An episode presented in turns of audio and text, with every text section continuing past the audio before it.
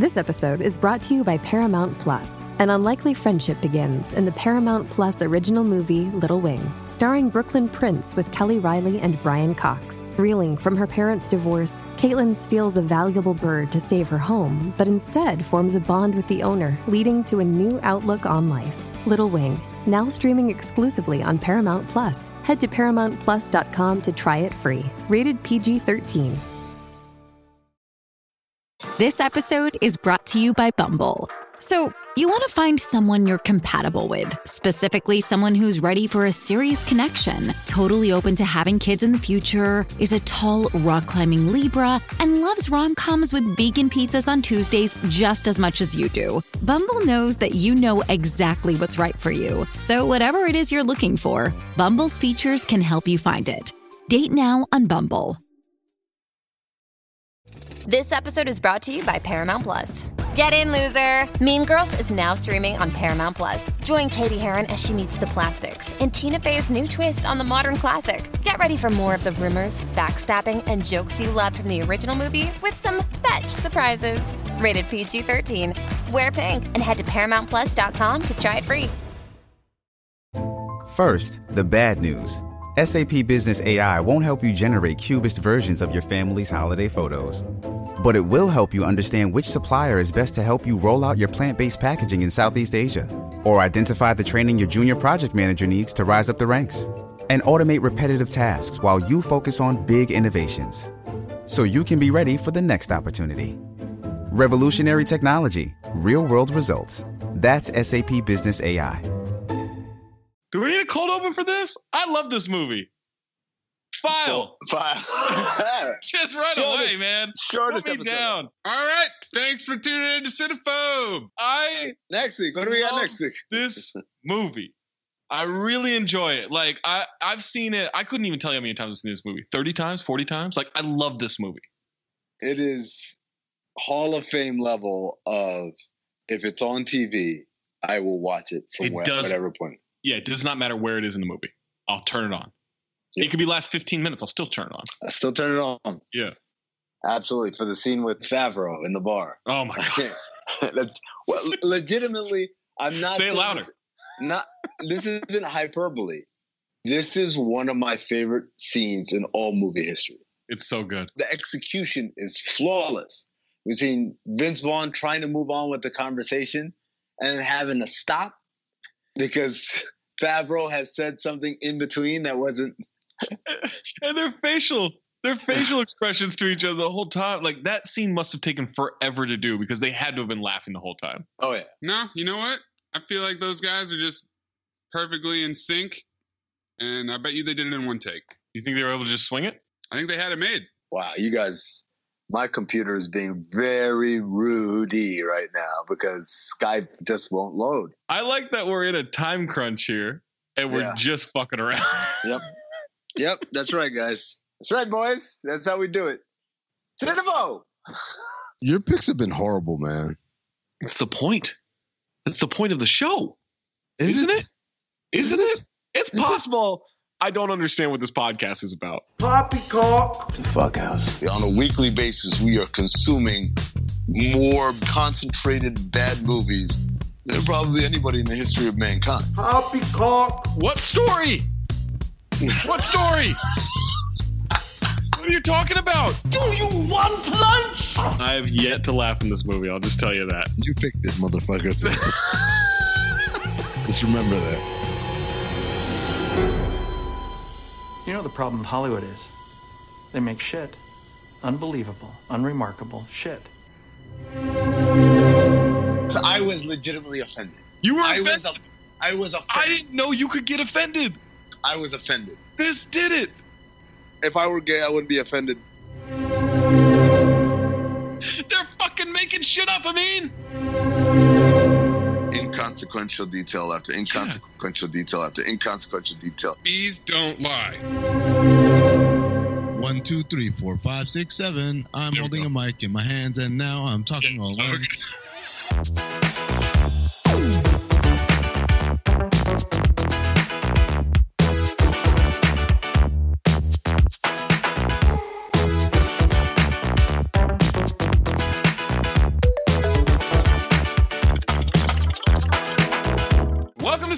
Cinephobe, the podcast. We break down the movies you're afraid to admit you love. I'm Zach Harper. That's Amin Elhassan. That's Anthony Mays. Reminder if you have a submission, 40% or lower on Rotten Tomatoes for the audience or critic score. This week on Cinephobe, we watched the 2006 romantic comedy, The Breakup. Oh, The Breakup. The Breakup stars Jen Aniston and Vince Vaughn. At the time, Vince had just been in Be Cool, Mr. and Mrs. Smith, and Wedding Crashers in 2005. It's a pretty good year. Then he would be in Fred Claus, previous Cinephobe, in 2007. Jenny Aniston had just been in Rumor Has It, and she would be in Marley and Me a couple years later. Big cast in this one. Amazing cast. We get Jon Favreau, we get Joey Lauren Adams, we get Peter Billingsley, we get Vincent D'Onofrio, Jason Bateman, Cole Hauser, Justin Long, Judy Davis, and John Michael Higgins. And Ann-Margret. Joker could be Ann-Margret. I could be a horse. That's a Vincent D'Onofrio connection, right? Full Metal Jacket. That's what you listen to Cinephobe for. Yep. Screeching Halts. This movie was directed by Peyton Reed. He also directed Bring It On, Ant Man, Ant Man and the Wasp, Yes Man, and Ant Man 3, which is coming out. Oh, okay. This guy's got like kind of a, like a a very uh, slightly above average movie directing. career. That's what you want. I remember when he got Ant Man, and I was like, really? But he proved himself. He's solid. Ant Man two way better than Ant Man. Movies written by Jeremy Garelick and Jay Lavender. They haven't done much, but they did The Wedding Ringer and an upcoming movie called Sick Day. Vince Vaughn also gets a story credit with those two. It was his first story credit. He's also received writing credits on Couples Retreat and The Internship. I would dare to say future cinephobes. Vince Vaughn one for three. That that'll get you in the Hall of Fame in baseball, though. By the way, file both those for me already. Really? Oh yeah, especially the internship. Love the internship. You're saving us so much time. Synopsis for the breakup. In a bid to keep their luxurious condo from their significant other, a couple's breakup proceeds to get uglier and nastier by the moment. That's not the synopsis. That's not the movie at all. at all. This person has some real estate on their mind. Tagline: An X rated comedy. EX. Uh, uh, uh. The other tagline for this: dot dot dot. Pick a side. I never thought about it like that. Because you always took Vince's side. Uh, so many things he said in this movie resonated so much. $52 million estimated budget. It grossed $118 million US, $205 million worldwide, which feels low to me. Should have been more. Uh, I, I could like I could see because it's mm, maybe I don't know. Fantastic analysis there. Let's jump into this movie before listening to the rest of this podcast. If you want to watch the movie, where is this available? So I own it. I own a digital copy through iTunes. So I just watched it on that. I have no idea where it's available. Great news, everyone. The breakup is now available on Peacock. Breakup receives 34% from critics on 192 reviews on Rotten Tomatoes, 46% from the audience on over 450,000 ratings. You mean to tell me not even 225,000 people? That's great math. Yeah, it is. It's quick math as well. Like not even half, not even half of the 450. I have theories. I have theories. And for that, I will request give me the negatives first. What?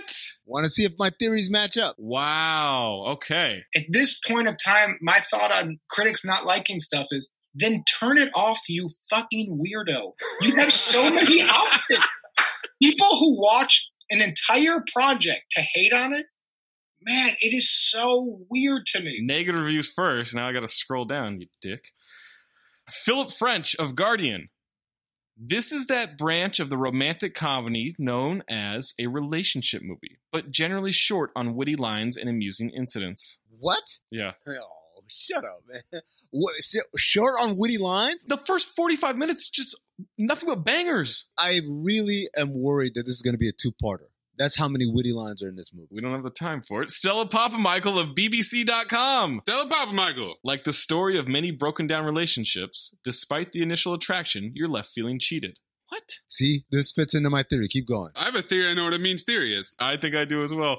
Joe Morgenstern of Wall Street Journal. It's not a good sign when a movie is called The Breakup and you can't wait for the couple to split so they'll get some relief from one another and give the audience some relief from them. That's the point. Mike LaSalle of San Francisco Chronicle. The movie offers nothing funny, just a series of sour situations. What are you talking about? Mm. Moira McDonald of Seattle Times, The Breakup, a grim excuse for a romantic comedy, is basically an hour and 45 minutes spent in the company of two unpleasant people during a miserable time in their lives. That's the synopsis. Right. Michael Agger of Slate. There's no reason not to see The Breakup, but there's also no reason, assuming the date is going well, not to skip it in order to dessert. What? Too many negatives. Yeah, and that also doesn't make sense. Lisa Kennedy of Denver Post. If 7 Up is the uncola, consider The Breakup the unromantic comedy. What? Sounds like a positive review. Was that an ad campaign from 06? I don't know. The Uncola? I don't know. They did have that ad campaign. I don't know if it was 06 or 96 though. Marvelous little things, Uncola nuts. We use them, of course, to make the Uncola 7 Up. It's the Uncola nut that helps give the Uncola its je ne sais quoi, you know, fresh, clean taste, no aftertaste, wet, wild, all that. All right, what's your theory, I mean? My theory is because I know I've met a lot of people. Humble brag. And whenever I bring up the breakup, they say they don't like it. And when I ask them why, it boils down to basically because it was too real. It's not a rom com like, oh my God, oh, we broke up, oh, we're together again.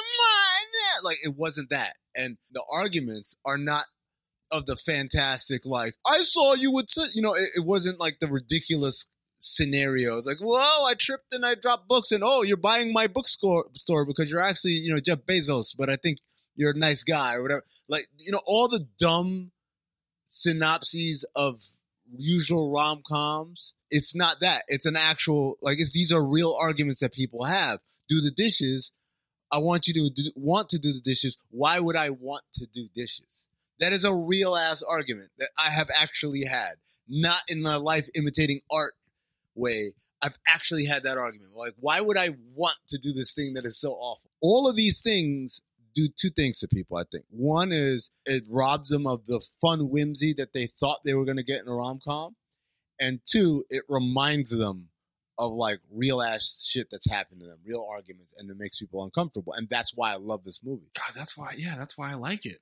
It's so good. Yeah, I was going to say that all those reviewers just went through a breakup. They might have. Yeah, that too. And the Uncola commercial is from 1967, so real topical. Wow, Tony Medley in the house.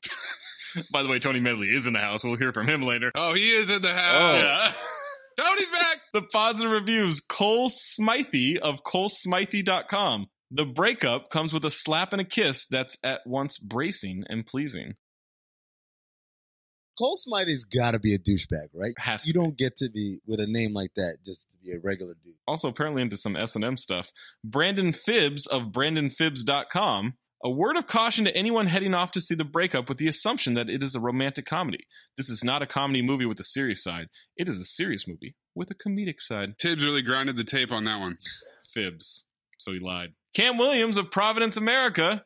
Right up there with the best of the revenge genre, and earns praise from this critic for its sophisticated brand of humor, which kept me in stitches from start to finish. Accurate. It's fucking hilarious. Shut up. Who are you telling to shut up? Me? The guy is like, uh, uh, please, this critic. Oh, fucking stop patting yourself on the back.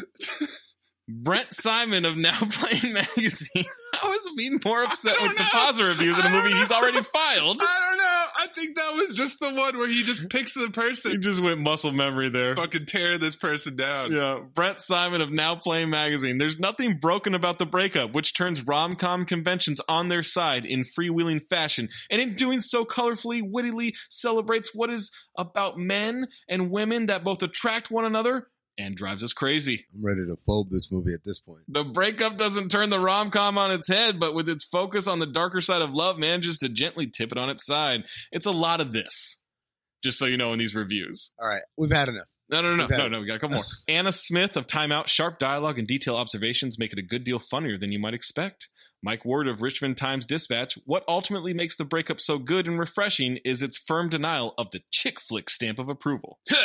Suck it, women. I feel like Mike's single forever. It did feel like a rom com for dudes. Oh, 100%. Oh my God. Well, because it's written by dudes, and then Jennifer Aniston had to rewrite the woman part. Oh, really? Yeah.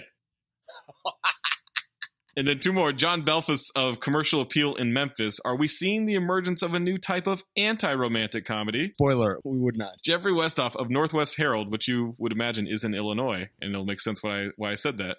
The oh. breakup is more like Annie Hall, told with Chicago attitude and work ethic. Oh, go fuck yourself. I did that because Amin hates Chicago. That's why I included that one. I do hate Chicago, but it's like I already want to tell the person to go fuck himself. But then the last two words are work ethic. What the fuck does that have to do with anything? I mean, what's your first note? Oh, my first note is I hate Chicago.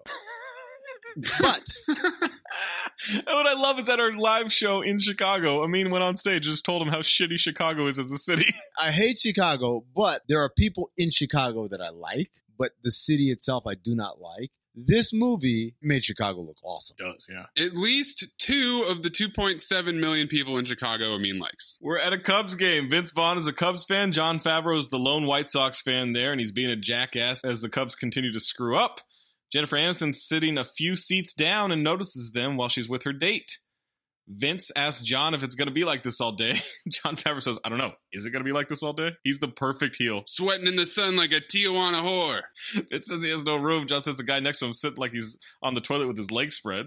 Why do you wake me up for this shit? Their banter is just so fantastic. It's so good. These two dudes are just great together. They're so great together. Vince notices Jennifer Aniston and decides to order some hot dogs. Orders six of them. Make it right with the mustard and the relish and the ketchup. Don't make me ask you for more. And as they're passing the hot dogs and the money, he asks if she wants one and basically badgers her into accepting the hot dog. Fav says they're gonna go to the Wiener Circle after the game, and I've actually been there. And isn't that where David Gborie postmated a plain hot dog I believe so. during the AFE live show from the Wiener Circle? He didn't pick the condiments to add to it. Also, you know what? Don't like the Chicago dog. Just give me a regular hot dog with mustard and, and ketchup. And relish. I don't. No, I don't like. I don't like relish. Oh, you don't like relish? I don't like love pickles. Yeah, I love relish. Love pickles. you can have my pickles. I don't want your pickles. He gives her two mustard packets and cheers her with the dog she's sharing with her date. He asks the guy next to him if he has a problem with him eating a hot dog, and John says, "I'll smack him in his head." This whole scene, Dirty Mac Hall of Fame. Oh yeah, It is right. I was just about to ask you that. Dirty Mac Hall of Fame. Pulling this dude's girl right before his very eyes. I love the intro line is, have you ever had one before? And she says, a hot dog? He's like, "Yeah, at the game, at the ballpark." So, yeah, I believe I have. yes. I've She's very patient with him Yeah. throughout this whole thing, which led me to think about hilarious in 2006. In 2020, is this called toxic masculinity? Of course. He won't take no for an answer. In 2020, I would watch this scene and think, oh, wow, she's trying to let him down easy, and he just won't take no for an answer. As the setup for a movie, obviously we know where it's headed. But yes, if this were real life, it's pretty pretty uncalled for. Yeah, as they're leaving the stadium, he cuts her off between her and her date as they're walking out and asks if she wants to get a drink. He thought that was her brother with her. Asks who this guy is. Says, he says, I'm getting jealous now. The guy with the tucked in shirt and the visor? Yeah. and asks if she's going to marry him and wondered if it's because of the plaid shorts and the tucked in polo. He also says to her, no, I get it. Like the first time you saw him, he said, who's the guy with the tucked in shirt stuff? like he's such a dick throughout all of this that at that point, I say it goes from toxic masculinity to pretty goddamn charming. That's the Vince Vaughn cocktail right there. Yeah, that's actually, that's just Vince Vaughn formula right there. a lot of times people go, "Oh, that's crazy." Then they go, "It's genius." That's what happened when the person invented fire. They burned that witch. Then guess what happened? They got warm and ate good stuff. She says, I'm going to go. He says, where? To an awkward ice breaking first date? he says, Where are we going? He's like, Let's not make it weird because I'm not good on dates. I'll hang out for a little bit. Montage of photos of them together as the credits roll. Love a good cold open like that. Great song. And then my next note My best friend. buying a condo with a girlfriend is an insane idea, right? Oh yeah. Not even engaged. I don't know how people do this. How would that be a decision? They've been dating for this montage sets up two years, right? I guess so, yeah. But Zach, this is not new. What? People do this. People What? do this. Buy a place of residency with someone they're not engaged or married to? Yes. What? Yes. It is not a rarity. I thought it was. I th- thought it's crazy. It is absolutely not a rarity. Like with a friend? Now that now you and your friend own it? People do this with like my longtime girlfriend. No.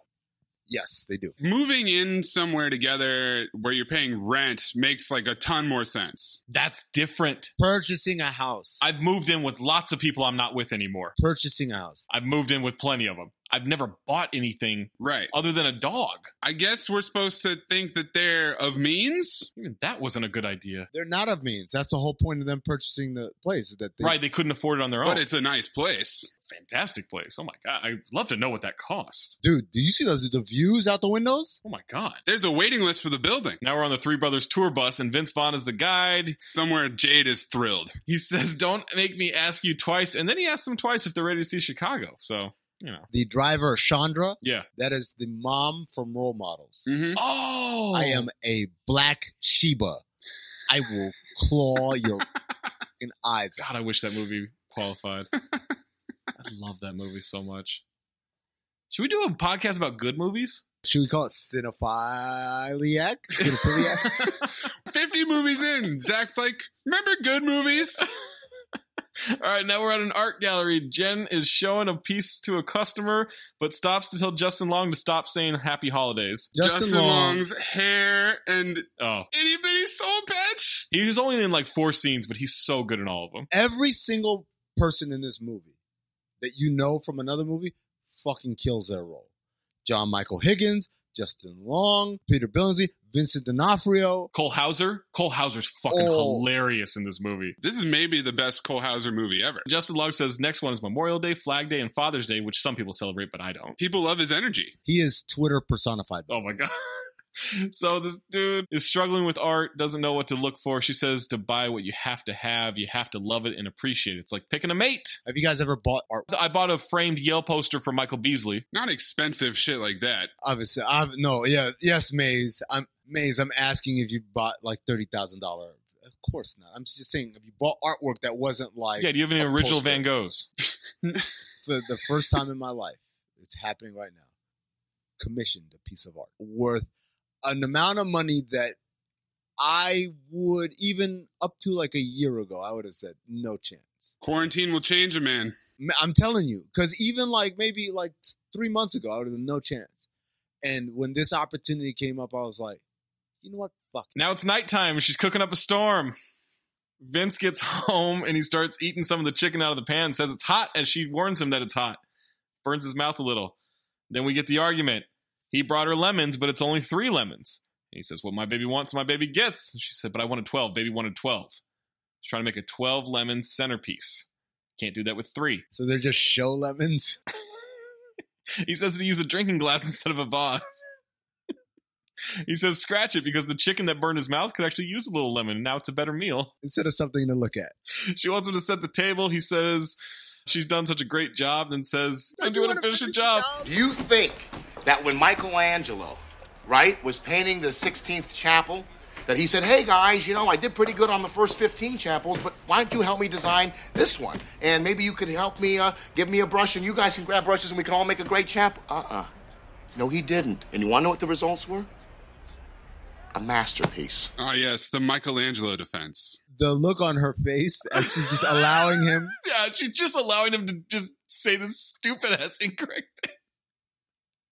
She says such a, like a hoity-toity response where she's like, "It's the Sistine Chapel, not 16th." And by the way, when Michelangelo, she says Michelangelo, Yes, she does. I asked for 12 paintbrushes, she doesn't think that anyone brought him three. I do love that Vince tries to use art analogies because his girlfriend is a curator. Yes, Trying to speak in a language she understands. He's trying to relate to her. He's starting to bicker about him helping out, but he just wants to finish the inning that's in the Cubs game. She doesn't want to be caught cooking when everyone arrives, that he needs to go get ready. And then the family arrives and he has to go get ready, leaving her to cook and entertain at the same time. The little run as he Yeah, the takes a li- swig of beer. It's so- I gotta have in the shower. As he's holding the beer, he's carrying the beer into the shower. Love a good shower beer. Yeah, me too. Now they're all sitting down to eat. John Michael Higgins says the energy in this place is amazing. Vince says it would be more amazing with a pool table. The great thing about closed captioning is I discovered for the first time that the brother's name is Lupus. I figured that out later in the movie. That's Cole Hauser's name. Cole Hauser's name is Lupus, in this movie? Lupus. Like the disease? It's very fitting. Lupus. Spelt the same way. What happens when you cross a gay Eskimo and a black guy? yeah, so I'm still waiting on the answer to that, by the Yeah, way. they argue about dining room not being big enough, living room, blah blah blah. Uh, they're bickering in front of people; it's uncomfortable. Her dad says it's time for a joke. He gives a knock knock joke. Ashton says he has a joke for them. Says, "What do you get when you cross a gay Eskimo and a black guy?" And that's when Vince cuts him off. The dad That is Vince Vaughn's actual dad. Yeah. Playing Jennifer Aniston's dad. No, no, no. You got it backward. He is Vince Vaughn's dad. He plays he plays Jennifer Aniston's dad. That is what I said. You guys literally just said the same thing. That is what I said. Good talk. there was a Three Brothers article in the Trib. Vince wants to take Chicago tourism by ground, sky, and the sea. Then Vincent D'Onofrio tries to explain it, but he is not good with words. He's like comparing it to war. We're still in the ground phase with the buses, but as soon as we get our infantry established, take it to the squids. Question: Do you guys think the role was written that way, or is that Vincent D'Onofrio's interpretation? I think that's his interpretation. He's a fantastic actor. I'm, I'm with you guys on that. I have a punchline for that joke. Oh, do you? It is amazingly inappropriate and offensive. Do you want this punchline that that offends multiple communities? I've been wanting the punchline of this joke for 14 years. What do you get when you mix a gay Eskimo and a black man? A snowblower that doesn't work. that is so offensive. on So many on so many fronts. We have the gay community. We have the Inuit community. We have the black community. You know what I miss? I miss when jokes were just jokes. I mean, Oh wow! no, I thought we were going with this. Make America great again. Cut that out. Uh, Jen's brother makes a comparison to his a cappella group, the energy, the passion they have. It's like a symphony of guys. Guys symphony. He feels that passion about singing with the Tone Rangers. Vince Vaughn's face as he's oh my talking. when he says, god. a symphony of God. A guy symphony. What I'm talking about is the pulse of the collective. And then he just starts holding a note.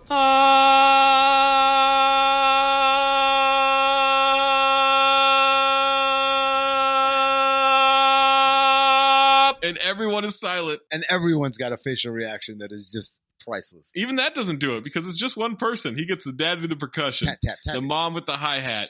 He wants Gary on, the, kick, drum. Come, come. On, the, kick, drum. Come, come. That's Gary. Come, come with the kick drum. Come. Come, come with the kick drum, Gary. On the kick drum. Come, come. That's Gary on the kick drum. Go. And Gary in the house. Come, come. Come, come with the kick drum. Gary, come on. He's not a kick drum kind of guy. And Gary says, I don't want to come. And then he says, I'm not a kick drum drum kind of guy. Um, he says, I'd rather just be a listener and enjoy all the noise and banging that he's doing. Jen joins in. Everybody joins in, but Vince. Tank, tank, tank, and tank, tank, and tank, tank. Move yourself. You always live your life, never thinking of the future. Prove yourself. You are the move you make. Take your chances, win or lose. Ah, See yourself. Your every step you take, you and you, and that's the only way. Shake, shake, shake yourself. Your every move you make, so the story goes. His face during the whole thing as he's like looking at him, he's surprised, he's accosted, he's in pain. Like Vince Vaughn is just, it's perfect. How John Michael Higgins doesn't break in any of this. Like he just holds it so well. And I have to think that's the Christopher Guest movies. Oh yeah. Because everything's so painfully awkward in those, and he just, man, he holds it together so well. His teeth are so sharpened. That's one of my favorite scenes in any movie ever. Every time John Michael Higgins speak in any movie, it's just so hilarious to me because I'm he- excited. He's our Stephen Merchant. there's an earnestness though in the way he speaks. Yeah. And confidence. The way he delivered. When I hear the passion, Dennis, from your voice, the way he speaks is always kind of that level of part lecture, part motivational speaker, all kind of positivity. The night is over, and he invites Vince to a performance by the Tone Rangers. Says, "I think you'd really enjoy it." And Vince just says, "Good to see you."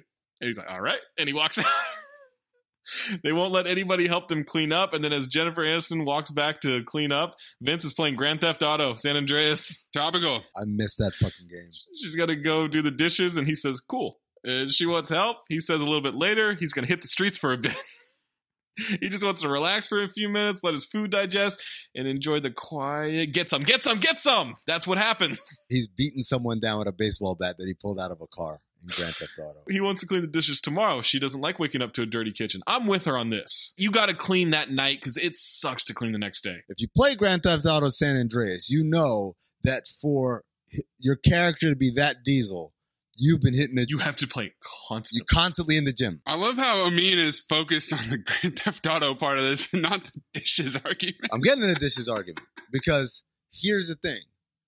I, like Vince Vaughn, like to digest my meal before I go and start doing other things. But they're at the end of the night. She cooked and cleaned all day. Also, sh- they ate probably two hours ago. He didn't say you clean it. He said, I'll clean it, just not right now. No, he says who cares because he knows if he doesn't do it, she'll just do it. He says, who cares because she's making a big deal out of it. Wow, I, I'm drawing a line in the sand here. I can tell. I hate going to bed with like a dirty kitchen, whatever. Like, I just, I can't do it. That's fine. I know he is, but I, I'm not endorsing overnight dishes. I'm just saying that shit doesn't have to get done right then and there. But here's the thing I think she knows if she leaves it, it's not getting done that night. Right.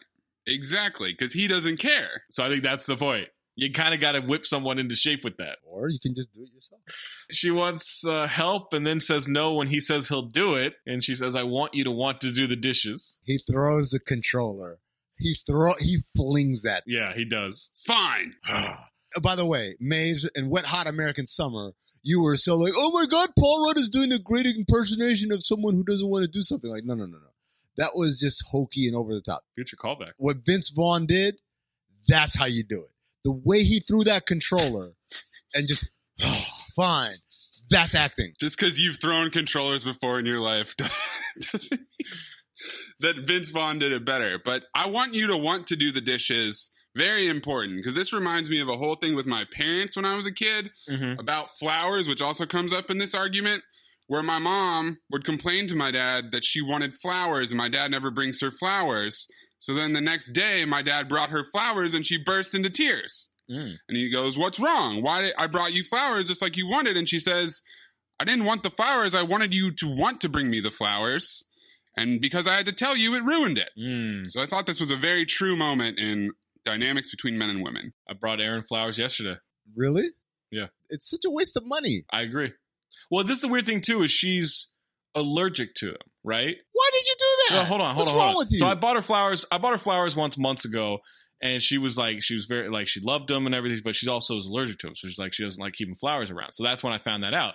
Then a couple weeks ago, maybe three or four weeks ago, she was like, hey, could you buy like some, you know, something at the store, blah blah. blah. So I bought them, and she liked them. I saw something similar yesterday, and I was like, eh, fuck it, I'll just buy them. Went over real big. Doesn't make sense. He says she's acting crazy, and she says, "Don't you call me crazy?" He's like, "I didn't. I just said you're acting crazy." This whole argument is, per- I think, perfect representation of both sides. It's so good. It would be nice if you did things that I asked. It would be even nicer if you did things without me having to ask you. Yeah, she brings up the lemons, and he says, "You know what? I wish that everybody at that goddamn table had their own little bag of lemons." He really focuses in on the lemons. it's not about the lemons. As they're fighting and bickering, he goes, "Well, I seem to remember doing a certain something for someone without them asking this morning." So that was the part of the movie that I felt like didn't really get addressed. Besides, like this line here is like the sexual relationship. Oh, I've never thought about that. yeah, I mean, that, probably at that point they're more roommates than like honeymoon phase, right? They bought a condo together. Yeah, uh, it's, uh, I was about to say something fucked up. Oh boy. now I gotta know. Snowblower doesn't work. Roommates or not, like, look, there ain't no such thing as a honeymoon phase around here. What?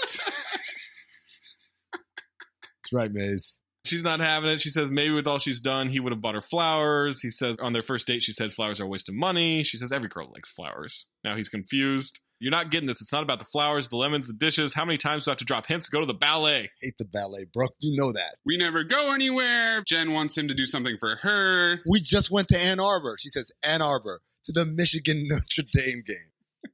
That's the part where I'm like, okay, I'm on her side. Nobody wants to go, to go to that shit. She obviously did that for you, dude. Look, they're a little old for that, right? How old are they supposed to be in this movie? I made a note later in the movie in the movie that Gary is definitely stick to sports Twitter. Yes. Like, yes, everything yes, about yes, him. Yes, absolutely. So the type of person who still, yes, is going to the Michigan Notre Dame game and getting drunk, like type of person that's upset that the NBA players didn't play, right? The type of person who, while he's playing Madden, is talking about like, while your guys are out partying, my my guys are busy running, Running routes. routes. Gary is all of these things. How does he show up for her? He's up on the bus every goddamn day, so hopefully she won't have to work one day. And she says she wants to work. Clearly not on the same page. He doesn't want to be nagged. He says that's all she does. It's the greatest, most realistic fight in movie history. It really is. I don't know I've ever experienced a fight in a movie that was as realistic as this. She says she's done. She breaks up with him, walks to the bedroom. He leaves and goes for a walk. She calls her friend Addie, played by Joey Lauren Adams. I wrote the note, file her. That now feels accosted. I love her. Oh my God. Are you kidding me? She's like a bootleg Jennifer Tilly to me. Just because of the voice? Because they don't look anything alike. The voice and there's a facial similarity. The eyes. Not body similarities. This is a all white people look alike thing. It's just two women in, in a means Rolodex. Addie says she made the right choice. It's not what Jen wants. She doesn't want to break up with them. She wants him to work on the relationship. I said, ah, ah, she said it. So this is the part that I didn't really get. Really? Like this angle that Jenna Aniston really wants to be with him, but just wants him to change. Like that was the part that was kind of hard to buy. Oh, well, that's interesting because Maze, I'm, I'm curious if you've ever heard of uh, women. I'm about to say Yeah, this. that seems like that. That seems pretty realistic to me. I literally have the note. I feel like every woman in a relationship feels this way. I thought that this was a pretty like male perspective of what women are after. Like I didn't get enough value out of Vince Vaughn in the montage. There wasn't like a, enough groundwork. He's already a man child who's pretty inconsiderate and kind of awful right in this opening scene.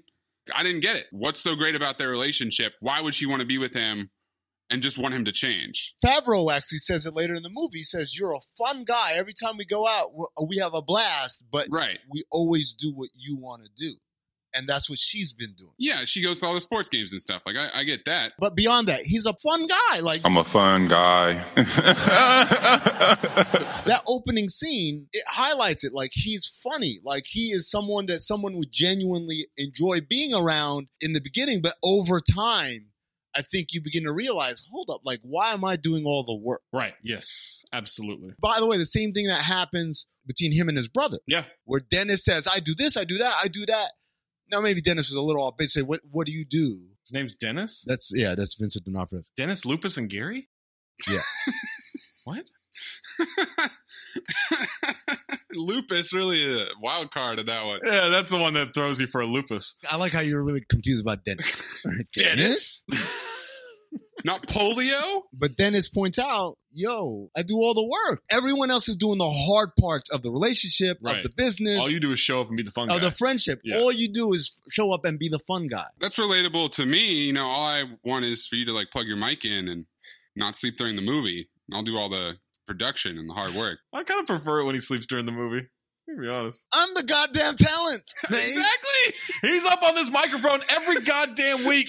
People subscribe to this podcast. People come to Cinephone to listen to Amin. Yeah. Talk about Grand Theft Auto. And sexual tension that's not there between a brother and a sister. They skip episodes when I'm not on. Finished gay Eskimo jokes. All right. Uh, Vince is Bother with, me in a bot, send the goddamn files to you. Which is a real thing. Vince is with John at the at his bar. John says he's devastated, wants to know Oh the my name of the guy she's doing. I'm gonna solve your problem. What's his name? Have you checked your email? I don't check emails. But No, you get a program that records keystrokes. Costs like 20 bucks. Very easy to use. Okay? You get a password, you check her email. You find out everything about her. That's how I found out about the Puerto Rican that Stacy was running around with. Okay, you were reading a little too much into the situation. There is no one she's running around with. Okay, we had a fight over. You're probably right. She's probably not sleeping with anybody. No, that's not what it's about. Maybe she's with another guy, maybe she's not. She's not. I don't know.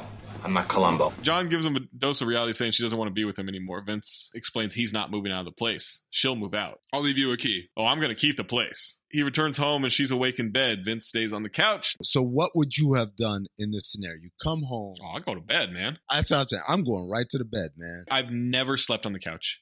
I've always gone right to bed. That half of the bed is my bed. Here's the next question.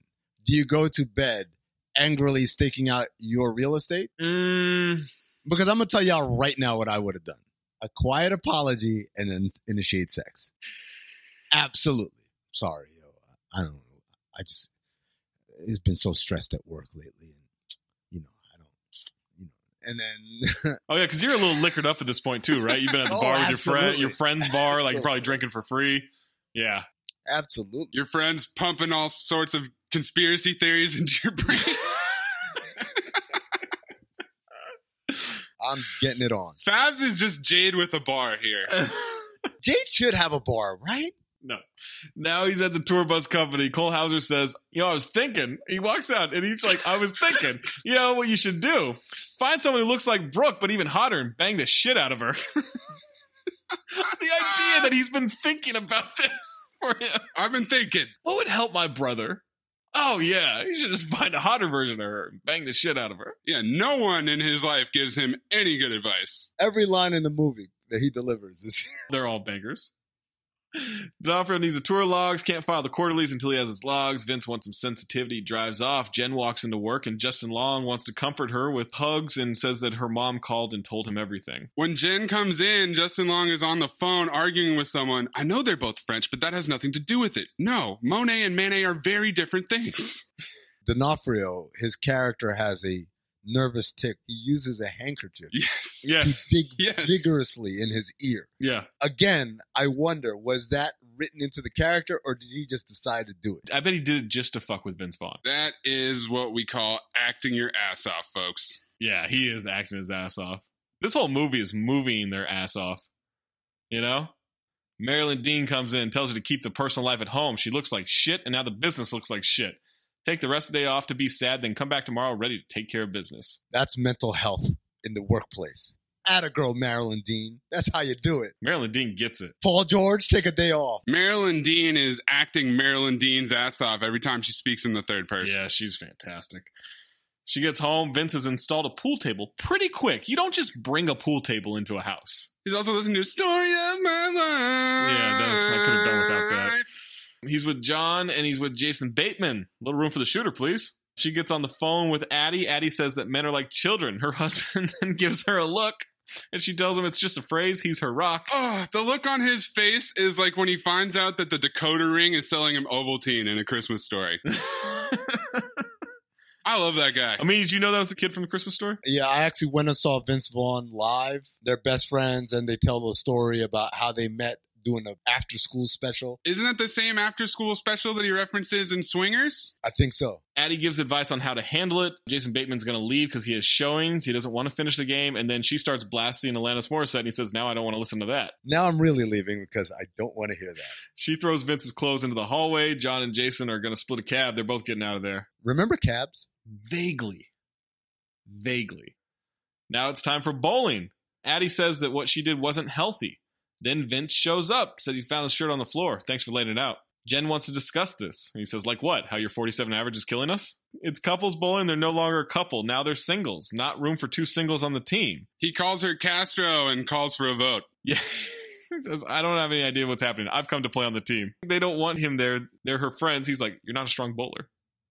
That's his response. Yeah, he's only focused on the the team bowling. So they take a vote. Everybody puts their hands up. The guys, too, when they're prompted by their wives and girlfriends. Gary leans over to Andrew and says, Band of brothers, you should rent it sometime. then he gets up and asks Gary for the shirt. They have to replace him and they get docked 10 pins if everybody is not wearing matching pin shakers uniforms. I actually know a guy named Gary that's a pretty good bowler. Yeah, he's not as tall as you, but he's actually a pretty good bowler. If that were you in this situation, would you have given back the shirt? Like I know it's a movie and No, suspension. no, no, no, but, no. I would have like, walked out. My thing would be like, yeah, like I would say, uh, go fuck yourself. Buy I would have walked out. Yeah. fuck your ten pins. Also, I like that his reaction is to take off the shirt and then says, "I'd like to have my wrist guard back." I hope your wrist snaps.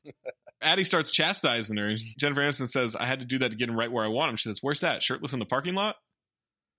Jen thinks this will be his rock bottom and that things are pretty good with her. This is the part where I wrote, I feel every woman in a relationship feels that way. Like they feel like, Yeah. if I wasn't with you, your fucking life would be just misery and you'd be lost. You wouldn't have anything.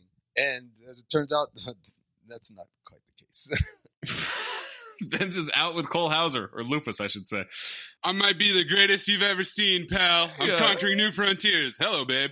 He says, You're going to love it in there. He says, I don't like it out here. As they're going into the VIP section. Cole says the game has changed since he was last single. He was an outdoor cat. Then he became an indoor cat, and the alley has changed. People want their info faster. They don't want to connect. They want results. You can't gloss over. Now you're an indocrat. You've gotten used to getting your milk in a silver bowl. what the fuck is he talking about? What do you mean? Maze, this is what I'm talking about. This is pretty straightforward cat analogy, you mean? Silver bowl? He says, watch this. He leans over to two women. So here's what I'd like to do to you. First, I'd like to get you naked. And then I'm going to take some saran wrap and I'm going to wrap you up in it head to toe. And I'm going to cut out two holes, one for your mouth so you can breathe, obviously, and the other one. Asshole. Could be a gorgeous evening for us, babe. The pink is gorgeous. Jesus God. And Vince says, I want you to listen to me. You're my brother and I love you. Maybe you get laid tonight, or maybe you get arrested. Arrested for what? Being awesome? Vince says he's going to go take a lap. When he gets home, Brooke is sketching in the living room. He asks what she's doing. Says that's his bedroom. She mentions the pool table. He says that's a common area. Then he turns on the TV and it's very loud. He says, I don't know what to tell you, kid. This is how it is when I'm single. My hours get pretty strange. I feel that. Why is she sketching at 2 a.m.? She's an artist, man. Come on. Yeah, she's an artist. When the art hits you, the art hits you, you know? Same way with podcasting. Okay, maybe we should record at 2 a.m. next time, see how that goes. All right, let's do it. I'm ready.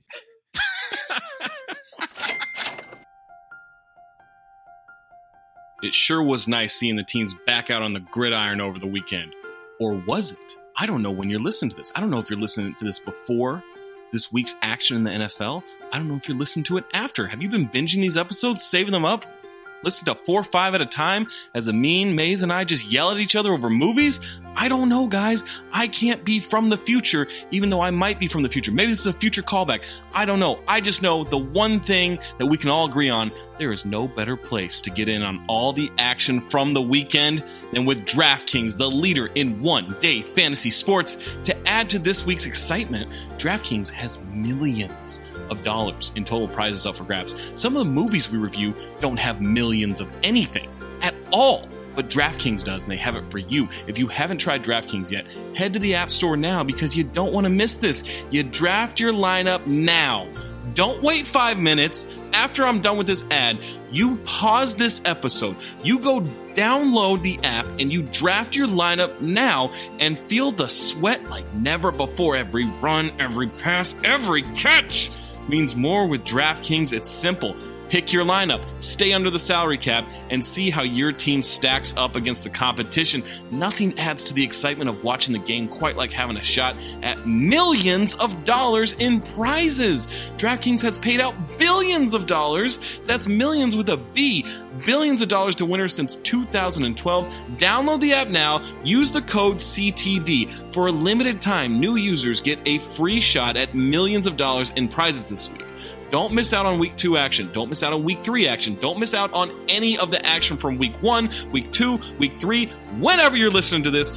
Don't miss out on. I swear, if you miss out on this, you're not going to be able to enter the promo code CTD and get a free shot at millions of dollars in prizes with your first deposit. That's code CTD only at DraftKings. Make it rain, everybody! Minimum $5 deposit required. Eligibility restrictions apply. See DraftKings.com for details. She's not moving out. He's not moving out. He says, Don't tell me what I am or art not doing. She then mocks his English. Says he didn't have a grandfather on the board at the university. Maybe he touched a Filipino student, maybe he didn't. Did he touch the Filipino exchange student? Did he not touch that? I don't know. I wasn't there. She says his brother is a pervert. He says, What about your sister? She's been through a lot. Of dick. She's slept with the offensive line of Arizona Cardinals. That's not problem. She's a problem. Jen says she was on vacation. It's such a great exchange. Oh, it goes on. Could the guy just come out of the closet, please? Richard is not gay. Okay, Lassie, I want you to listen to me and listen good. I'm not saying he won't get married. I'm not saying he won't even have kids. But then one day his wife will come home, and then she'll find him with a guy named Julio wearing leather helmets and clubbing each other to Yanni's greatest hits. Yeah, right, whatever. You're you're an infant. Yeah, I'm an infant. But Julio. That's such a good name. All right, she goes to her room. He says it's going to be a late one. He wakes up to some kind of music. He's trying to figure it out. It's the Tone Rangers in Brooke's bedroom. Richard invites him to sing with them. He grabs the pitch pipe, says to move this group out of his house now. Richard knocks it out of his hands. He chops him in the throat. He tosses him to the ground. He's stepping on his neck. He says, You can't take a pitch pipe out of a man's hand when he's in the middle of a very funky groove. Then Vince starts saying, I'm tapping out. I'm tapping out. He says, All right, from the top. And as he steps off, he puts extra pressure on the neck. And then the look of every one of the Tone Rangers is hilarious. It's just a bunch of losers. Yeah, cornballs. They're super cornballs. Later in the day, Brooke comes home. Gary's icing his neck. He's had a bloody nose. Brooke plays dumb, so she told them to stay in her room. The the look on her face as she rounds that corner is priceless. Like this is one of the moments where I'm really upset that this is an audio only medium Yeah. because the look on her face is she's like waiting with anticipation. Oh, I wonder how fucked up he is. And then she sees him, and the glee in her eyes is awesome. He goes into this quote, which is he says, Is that how you want to play? Because I'll play it like that. I'll play it like Lionel Richie all night long, lady. I'll call some guys from my neck of the woods. We're not talking about a couple of queens who know a few grapples. We're talking about Polacks that don't, Don't have a goddamn future. we can make shit real uncomfortable around here. I love that line. We're talking about Polacks who don't have a goddamn future. A uh, dancing, singing sprite tricky with foolery. I wouldn't expect someone like you to understand that because all you ever do is make moves from up in your ivory, Ivory tower. tower. She says he's just embarrassed because Richard kicked his ass. Says, I'm an adult. I talk through shit. He ran out of ideas. She says to cancel game night. He asks why you do that. He's going to host goddamn game night.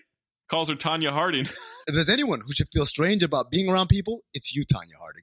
she makes him figure out the food situation. There's bologna, chips, and Kraft singles cheese slices, and they only have tap water. And gum. And dirty cups. The guys are playing pool. Andrew and Addie come in. Gary says that they can't be there. What are these Benedict, Benedict Arnolds Arnolds doing here? calls for another vote. Makes John raise his hand. New girl, touch some sky. Fabs doesn't even know his date's name. yeah, that's another. It's Denise. David says they need eight for a running tally. He's a real stickler for rules. Then Andrew tries to get some ruffles. He says, Don't touch my ruffles. Please put that one back. Now they're playing Pictionary. We like Pictionary? Is that a good fun group game? Love it. Okay. I love I love game nights. I've been to like three game nights in my life. Yeah, I used to have them a lot in Sacramento with friends and stuff. I that's gone. I, I haven't done that in a long time. People don't like doing game night. I love a good game night. Well, it's a global pandemic. I mean,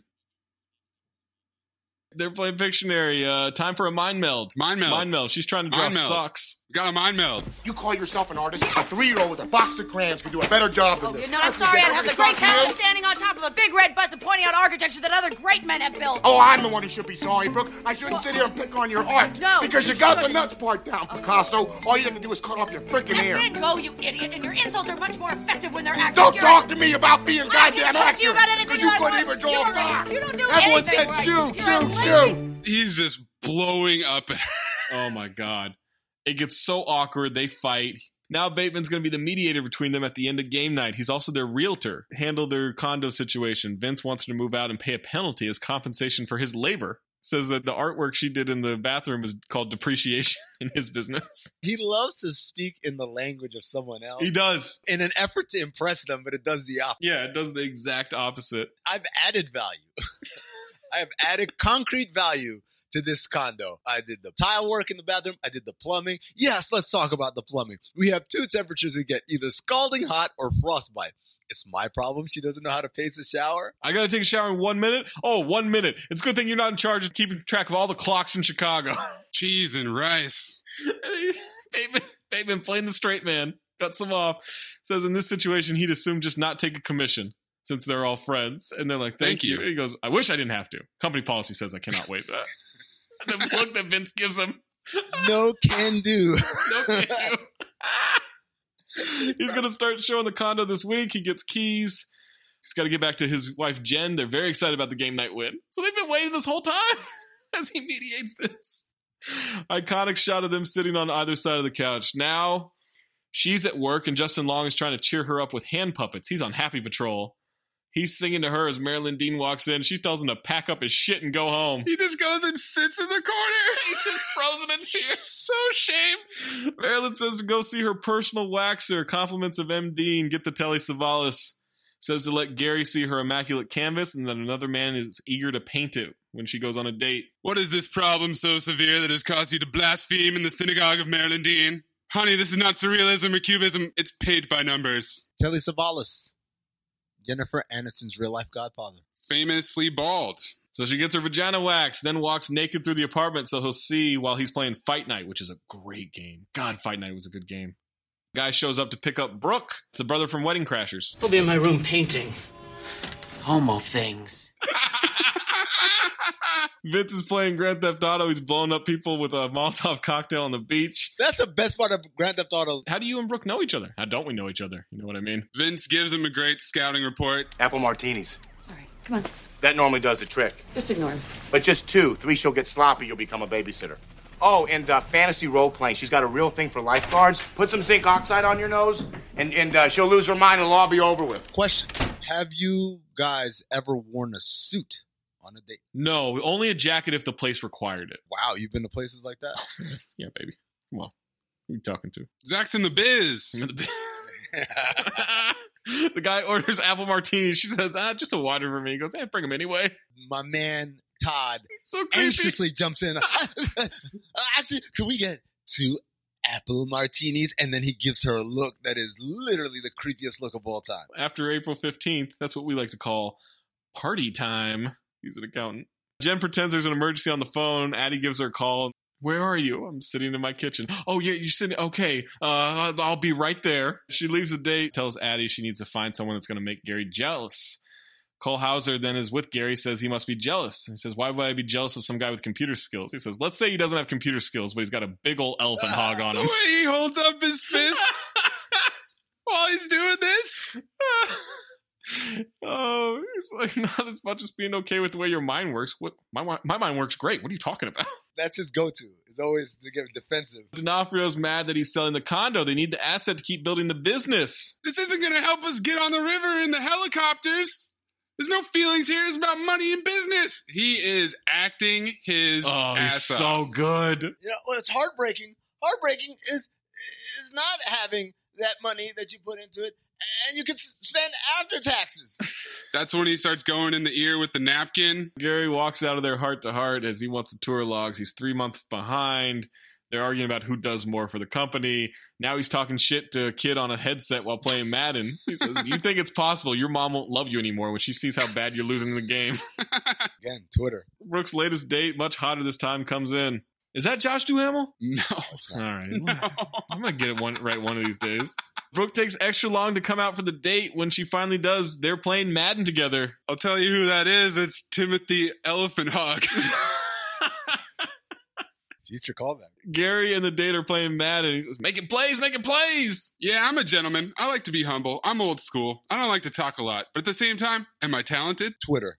The date wants to finish the game. She pretends to be cool with it. She's reading a magazine. Vince is talking a lot. You push yourself and push yourself, trying to achieve the impossible, because you know that when that moment comes, that everything you've done up to that moment has prepared you for victory. I can't take credit for it, Mike.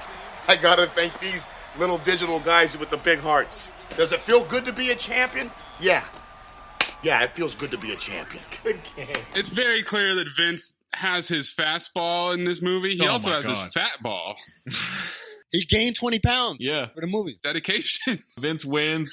And now it's time for the date. She says, Yeah, I know a great little martini bar. And then she gives him a real dickhead oh, look. Oh, that's yo, that was cold. Yeah. Yeah, that was that was Because rough. he thought like, yo, I just took took your entire shit and a shat all over. Mhm. I just ruined your date, yeah. You're gonna bring this hot dude in here and I would get jealous. Guess what? I'm gonna make it where he likes me even more than he likes you. And she's like, all right, you do all this shit. Like, cause she sits there, she's annoyed. Yeah. Cause the guy says, can we finish the game? We got a real nail biter going. and so she's got to sit there and listen to Gary just be Gary, the most Gary version of Gary. What ends up happening is that she walks out, she hits him with that dagger, and that's a fucking dagger. Yeah. But, but, He's gonna have a poker night. Makes a call, round up some talent. that's not the but.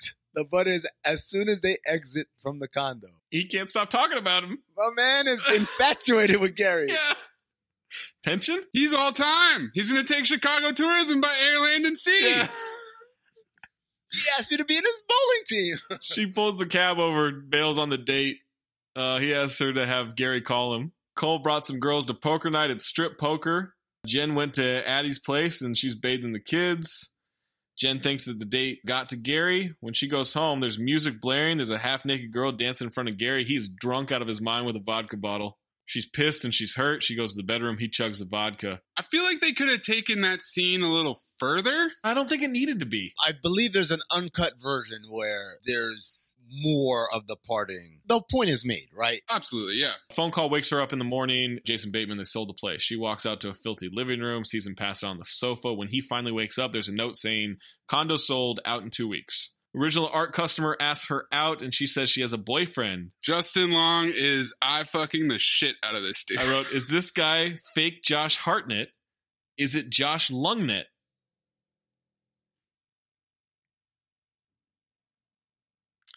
Gary's watching baseball. She comes home. I thought he looked like Tom Brady. What?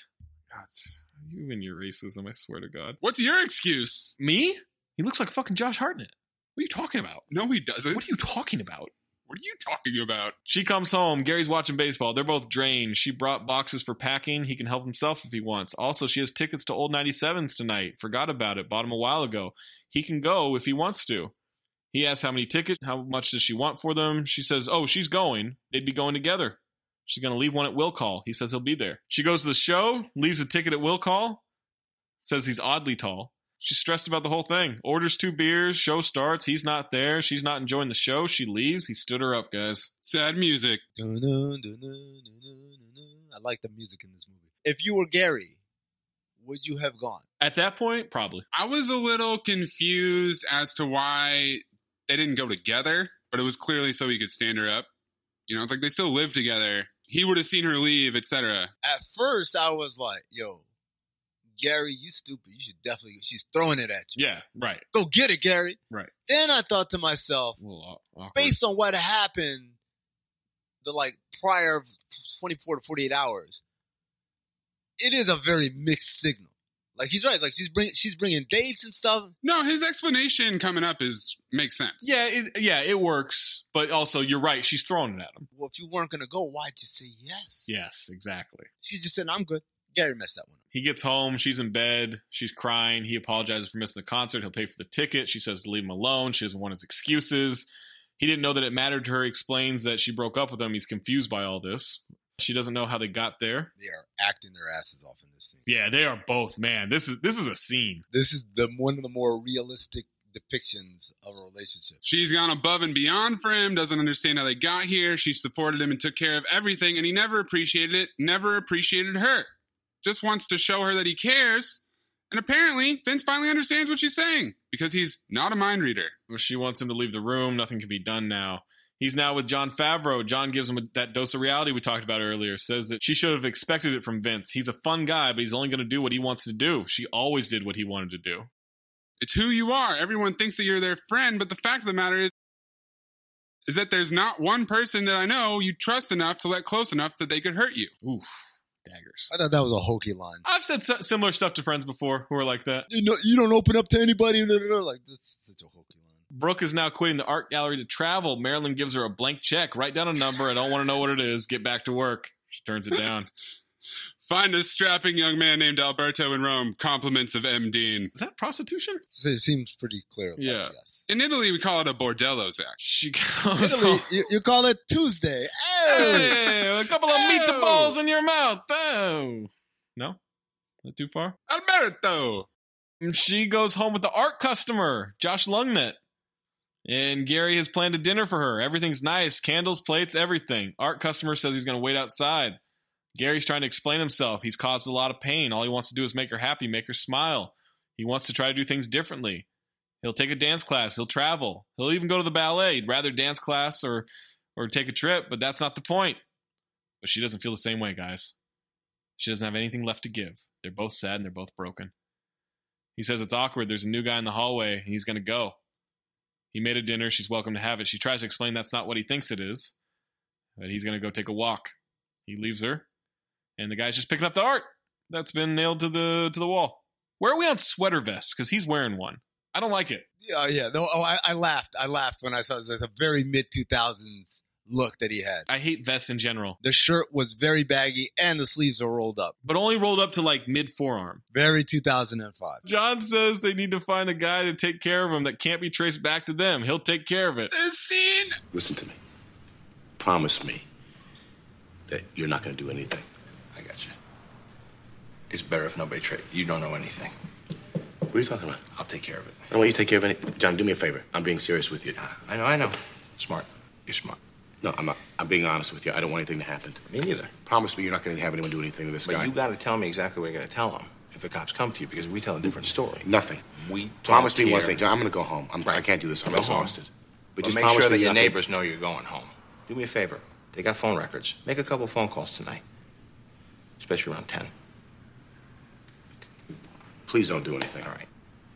I, I don't- mean like. I mean honestly. No, no, I get it.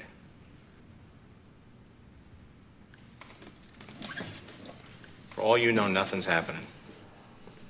I, I don't want anything to happen. Right. Say it louder. My favorite part is he says, "Please don't do anything. I don't want anything to happen." He goes, "Right, say it louder." I got you. Maybe hear a couple phone calls. Right, yeah. I love that there are these two paranoid ass scenes with Favs at the bar, but then in the middle, he also gives him the real dose of reality. Yeah. Because that's what I was expecting that second time. They're not dumb. Who? Cops. They're smart. Gary does the books and logs for his brother. The place is packed up. She gives him the key, says there's a thousand things she would have done differently. Him too. Figures out how they could have fit a pool table in there, but he makes a joke that the oversized couch they had and came in useful the last couple weeks. He's given a tour on the boat now, the little Grobowski. We fast forward to winter. They run into each other on the street. She's on the phone. He's walking out with packages and bags. They're happy to see each other. There's a kiss hello. Her hair's different. He's a little thinner. Her trip went well. He'd love to hear about it sometimes. I wrote the note, just fuck already. No, that's my favorite part of the movie is that they don't get back together. I don't want them to get back together. Oh wow, look at Savage. two apple martinis, not three for Zach. Yeah. She wants to take the boat ride sometime. They might get together in the future and catch up. They walk away. They both look back and smile. Roll credits. He winks at her. Yeah. I can see clearly now. We should have broken up. Great song. Great score. Great music for this movie. I mean, did you catch the post credit screen? No, is there? Yeah, Nick Fury asked John Michael Higgins to join the Avengers. Oh, shut up, man. You get me every single time with that. That's because every time I turn off a movie when the credits come on, I always say, "Should I have waited?" I always just fast forward through to see You the end. sandbagging son of a bitch. the old sailor you. All right, so Vince gained 26 pounds for this role, as we said. He was reported to have gained weight as a result of his recent decision to quit smoking. Those seem like contradictory facts. Uh, smoking causes weight loss. Did he gain weight for the role or did he gain weight because he quit smoking? Maybe both. Maybe he did it by quitting smoking for the role. Joey Lauren Adams says, We'll save that for when you're 12 when she pulls soap out of their mouth. It's a nod to uh, Christmas Story with Peter Billingsley. Jen Aniston and Vince Vaughn were dating during the film. They lasted for a year. Oh wow. 2006 interview with Good Morning America, Jennifer Aniston joked that being very intimate with her wardrobe for the naked scene. She also added that it's not something she normally does in her personal life. She's never just that long of a walk nude in her home. So it was a first way all around. Jennifer Aniston said that the screenplay was clearly written by men. So during two weeks of intense rehearsing, she and Vince Vaughn improvised while the writers took notes. And thanks to those sessions, the female perspective was brought to the story. Wow, they improv. All right, Tony Medley time. Let's do it. A funny thing happened to Brooke Myers, played by Jennifer Aniston, and Gary, Vince Vaughn, on their way to an old Doris Day Rock Hudson romantic comedy. They morphed into Elizabeth Taylor and Richard Burton in Who's Afraid of Virginia Woolf, 1966. Damn, first line. He's Two movies, he's already Two. dropped four actors four actors. from before 1970s. Tony's in his bag. After starting out with an only in Hollywood pickup at a Cubs baseball game where Gary and Brooke meet, director Peyton Reed wisely shows the courtship as stills under the opening titles. When the titles end and the movie finally starts, Brooke and Gary have moved in together and are a couple. Reed's last effort was Down with Love 2003, an execrable film that will forever remain on my bottom 10 list. Which is a movie about Doris Day and Rock Hudson. Right. Why does he feel the need to shit on I other movies know, and give us the movie reviews he gave? Just tell us if you like the fucking movie or not. He rejuvenates himself with the break. I like that we're pained in reading this, but we choose to read him every time there's something. The only thing that marred this movie for me was that I couldn't figure out what in the world would cause Brooke to like, much less love Gary. What happened during those stills that prevented Brooke from discovering that Gary was the biggest bore ever to star in a romantic comedy? Tony speaking the truth. It vaguely reminded me of A Guide for the Married Man, 1967. Oh, here we go. In which gorgeous Stevens was the perfect wife, but Walter Matthau didn't give her credit or anything.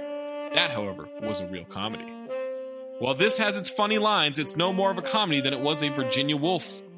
It's an attempt to take a serious look at how a relationship can fall apart, although the fact that there is nothing likable or lovable about Gary weakens the thrust of the film. It would have been much more effective had credited writers Jeremy Garelick and Jay Lavender created a character a little more sympathetic. As it is, there's nothing to like about Gary. In fact, one of Brooke's arranged beaus is as equally obtuse as Gary, causing this portrayal of men to be basically misandristic because Gary's best friend, bartender Johnny O, Jon Favreau, is as much a barbarian as the rest, until the end when he displays uncharacteristic sensitivity. This is yet another movie in which there's barely one admirable man in a leading role. While Brooke and her friends are likable and reasonable, Gary and his friends have as much merit as the guys in the Miller Lite beer commercial who get together to come up with man rules. Dopes, all. Gary is such a jerk that it's hard to understand how a man could like him, much less a talented, giving woman like Brooke. Vaughn does a remarkable job in making Gary such a bore it's impossible to like him, while Aniston is touching and feisty as the lady who does all she can to keep the guy she thinks she loves, although the reason she loves him is well hidden. Yeah, we get it. Finally, supporting actress Judy Davis comes close to stealing this movie with an Oscar nomination deserving performance as Marilyn Dean, Brooke's avant garde employer. Despite the flaws I've mentioned, this is a highly entertaining movie with a good story and believable dialogue, combining laughs with pathos. So, what do you think he gave this one? Let me ask you a question about Tony Medley. Yeah. Do you think that when he says that Vince Vaughn's character is a bore, you think he's just Let me clarify. It's Boar, B O O R, not B O R E. Oh. Yeah, yeah, yeah, Boorish. Never mind. What do you think he gave this one? Six out of ten. The last line when he does this shit where he just He shits on a movie. He's like, but I liked it. Uh, eight out of ten. Oh. Tony Medley, Dirty Mackin with Brooke here. we Yeah. know he loves Jennifer Aniston. Yeah, we know he loves her. All right, Golden Dumpster time. Golden Dumpster. Vince Vaughn with his fastball and his fatball. Justin Long is the gay assistant. John Michael Higgins is the leader of the oh, Tone Oh, Man, Rangers. This is the toughest one. Jon Favreau is the paranoid best friend, Johnny O. Cole Hauser is the pussy fiend brother Lupus.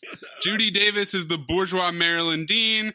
Vincent D'Onofrio is the business obsessed brother Dennis. Oh my god. It's like the whole cast. Yeah. Did you miss anybody? You missed Miss Peter Billingsley as the emasculated husband. Bateman. Bateman, this was like I could have used 10% more Bateman, but he was perfect for what he was. There are a bunch of our listeners that don't like Bateman, which is confusing to me. What? Yeah, it's been happening in the Discord. I mean, where are you going with this? I don't know what to choose. Like I said, I said at the beginning, I'll repeat it right now. The scene with Favreau at the end where he's telling him to say it louder so there's plausible. Yeah. Oh, don't tell me. I, I don't want to hear about this. That's a good idea. They're Plausible smart. deniability. Cops. They're Yeah. smart. That scene is is not hyperbole. It is one of my favorite scenes in movie history. That's my pick. That specific scene with with I guess Johnny O would be my pick. Maze? I think I'm going to go Favreau and Vaughn together. I'm going to go with their chemistry. Just at any point in the movie. All of the scenes with the two of them together are just fantastic. So I'll do that. I'll do Vaughn and Favreau. Oh man. I gotta go the dinner table. Just the dinner table scene. I'm gonna pick the whole scene. With the jokes, the argument. Come, come. Yeah. Kick drum. The, Gary. lose yourself. That whole thing. That I gotta go with that. Fober file, I mean. It's set in a city that I can't stand. I feel like the whole thing is false advertising. Uh-huh. uh, for Chicago. Chicago's not that fun or awesome. A lot of times you get a great movie because the leads are awesome in it. In this movie, literally everyone held their weight. Everyone who was on screen and had lines knocked it out of the park. So uh, this is unquestionably a file for me. Maze? Really enjoyed it. I think I must have seen this around when it came out, when I had never been in a relationship. And now, 14 years later, having been in relationships, I definitely see the I want you to want to do things part. That part made a lot of sense to me, but this didn't feel super relatable as a relationship. I kind of agree with Tony Medley. What? I don't really see what's appealing about Vince Vaughn. I don't really see why they're together. I don't feel like they did enough fucking good enough job of that. Don't you But I'm laughing my ass off. All of the supporting characters are fantastic. It's a file. Whenever you say I agree with Tony Medley, just think about that statement for a second. Get the brooms out, boys. We're sweeping this. This is a file. It's the easiest ah! file. Easiest file we've done. Thought about asking this question earlier and I forgot. And it wasn't until Maze was given his pick that it reminded me. One good story from a breakup that you've had. I mean, I got my house donuted after a breakup. What does house donuted mean? So, like, you know how you get your house TP'd? Yeah. Instead, this crazy girl that I had been dating threw a hundred small powdered sugar donuts all over the like front porch, the lawn, my roommate's car. What? In the words of Ben Stiller in Night at the Museum. Why? I, I don't know. Like she was legitimately crazy. I don't know why. But to the but then we started calling her donuts all the time. Nice. Just amongst us. And I cannot remember her real name to this day. I just remember her as donuts. Maze. Donuts make you go nuts. Good one. Okay, so I was dating this girl at the end of college. I moved to LA. We did long distance for a while. Then we broke up. And then like a month or two after we broke up, I came up north and I like went to go visit her and we were hooking up and she threw up on my dick and I knew it was definitely over. Congrats on the Nice. Just in the sex. uh Amin? Oh, so many to go with. Uh, I'm going to go with So many to go with. Humble brag. Jesus. so many. Yeah, exactly. So many, so many breakup stories to go with. A girl I was dating, and much like Brooke and Gary, it starts to go south, but you guys are still dating. You're dating, but there's already tensions and stuff, and she's complaining because we we went we're going to a game, and I said, "Oh, I know this area. Let's park here. We can park for free, and then we'll walk." She'd been complaining all day, and so as we're walking, she's complaining about how far the walk is. I can't believe you made us walk. Da, da, da. And I said, "You need the exercise anyway." Oh no. It destroyed her. Of course. Said anything like that in my life. Holy shit. I'm on her side. Well, I'm glad you're not in charge of all the clocks in Chicago. We need to find someone who All right, we isn't traced can't be traced back to either one of us. I got you. Next time we make love, you introduce me to Jade.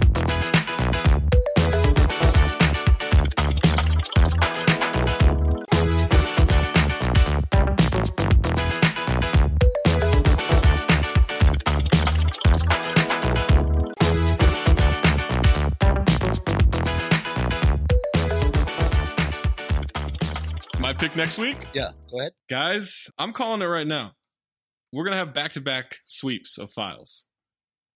And you may be wondering how that's going to happen with us going back in the cage. But I guarantee it. We're going back in the cage. We're back in the cage, boys. It's on Hulu. It's a little movie called Mom and Dad, starring Nicolas Cage and Selma Blair. I'm fully confident it's sweeping. I'm just glad that I saved the pod. You're welcome. You didn't save the pod. We were all going to pick the breakup. You also burn the pod down. What are you talking about? What are you What? talking about? I say I brought it back. Grand Canyon University's RN to BSN online degree program makes earning your bachelor's in nursing possible. Balance online coursework with local in person clinicals to position yourself for potential leadership opportunities in the time you have from wherever you are, leaving room for what matters. Achieve your goals with your personalized plan and team behind you.